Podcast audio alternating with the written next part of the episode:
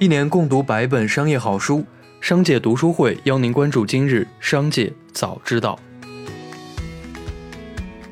首先来关注今日要闻。二月八日，有消息称，腾讯阳光普照奖每人一百股股票，按腾讯目前股价计算，每人获得的股票价值超六万元。不过，腾讯方面表示，不是每个人都有。公司在今年年终奖中，对做出特别贡献的员工授予了一笔同心同行奖。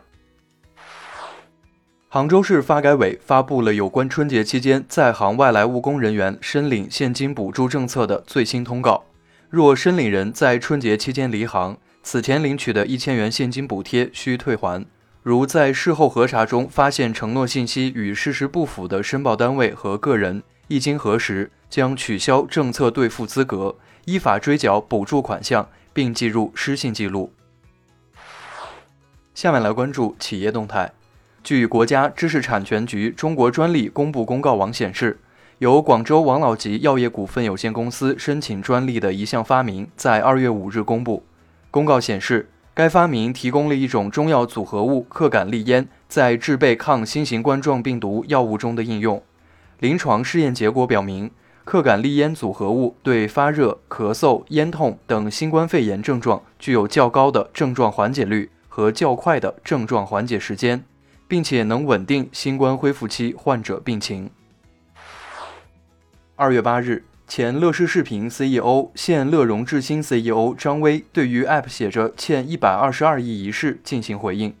退市之后的乐视网还有多少员工？他们的生存状态如何？据张威介绍。乐融致新大概是二百四十到二百五十人左右，乐视网现在有两百人左右，一共是约四百五十人。每个月两个公司支出薪酬大概在一千万，一年总的薪酬支出在一点二亿左右。乐视网的财报显示，二零二零年前三季度公司的营业收入为二点二二亿元，亏损九点三二亿元。长期以来，特斯拉一直试图进入印度市场。但由于缺乏基础设施、相关政策和电动汽车市场，这些尝试基本上都没有成功。如今文件显示，特斯拉正计划在卡纳塔克邦建设其在印度的主要工厂，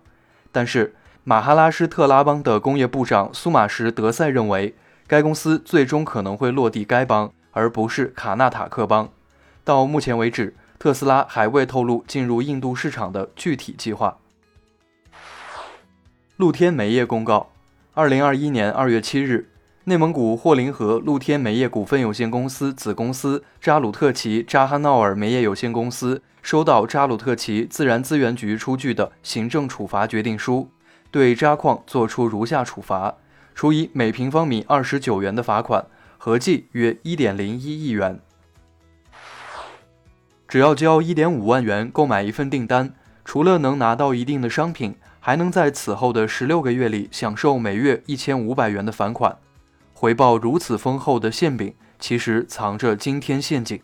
近日，这一个骗局背后所涉的非法集资案开庭审理，检方指控，从二零一四年至二零一八年，江苏联保订单信息科技有限公司方面共向七万多名集资者非法集资一百五十七亿多元，造成五点九万名集资人员损失六十一亿元。下面来关注产业发展动态。近日，中宣部版权管理局、中宣部电影局、公安部食品药品犯罪侦查局联合部署开展院线电影版权保护集中行动，严厉打击春节档院线电影盗录、传播等违法犯罪行为，规范电影市场版权秩序。行动将围绕重点院线电影，特别是纳入国家版权局重点作品版权保护预警名单的春节档院线电影。通过开展预警保护、组织巡查监测等措施，严厉打击影院偷拍、非法传播等侵权盗版行为。近日，长沙市住建局曝光一批住建领域不诚信行为，包括长沙八优房地产经纪有限责任公司、长沙新易居房屋租赁有限公司等十二家企业被曝光。被曝光的不诚信行为包括签订的房地产经纪服务合同不规范。未办理房地产经纪机构备案，落实房屋网签备案工作不力，未经授权擅自发布房源信息，为不具备购房资格客户提供便利等。一家机构的美国留学顾问表示，赴美留学的数据波动很大，已经进入冰冻期。目前，赴美留学的客户数量是从2018年开始就在不断降低的，原因主要包括英国留学占比的提升以及中美关系的波动。尤其是2020年4月开始，赴美留学的咨询量锐减，月均咨询量大概不到2019年同期的百分之二十。他还表示，美国大选结束后，咨询数量有一定增加，但并不明显。截至到2020年12月初，增长大概在百分之十左右。一起来听商界声音。厦门大学经济学系副教授丁长发分析。随母性的增多是经济社会变化的结果，女性经济社会大幅度提高，社会观念也大幅度改变，社会更加包容。比如浙江很多独生女家里经济条件好，经济社会地位比较高，找的男生也愿意，双方父母都置办了房子。反正现在二胎放开了，大家通过协商，一个随父姓，一个随母姓，这是一个双赢的局面，有利于社会的和谐和进步。罗永浩发博称自己玩了两天 Clubhouse，没有在一个房间能待上十分钟。好吧，我是明灯，我看好的都会倒闭，我不看好的都会成事儿。Clubhouse 成立于二零二零年三月，由硅谷企业家保罗·戴维森和罗汉·塞斯创办。它是一款基于音频聊天的社交网络应用程序，用户可以收听自己感兴趣的人就不同话题进行的对话、访谈和讨论。但是新用户注册需要现有用户的邀请才能加入，不能直接从应用商店下载创建一个账户。小米邀请了九位经过征选的米粉来到北京小米科技园，与小米集团创始人、董事长兼 CEO 雷军进行了一场年夜饭对话。在答网友问环节，雷军也透露了2021年小米最重要的三件事情，其中一件就是建设强大的销售服务网络。打下高效率的手机和全屋智能渠道系统，每一个县城都有一个小米之家。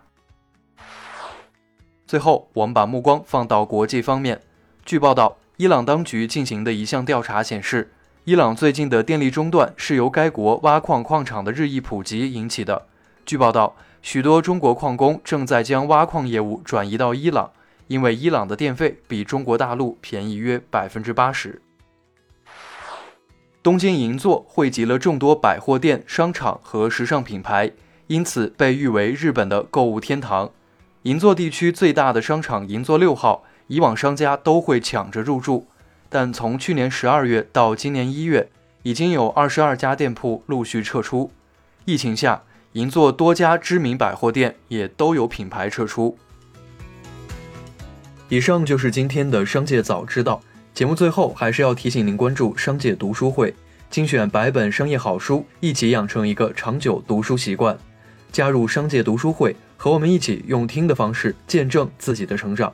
微信关注“商界食堂”公众号，回复“读书会”就可以了解加入。期待与您相见。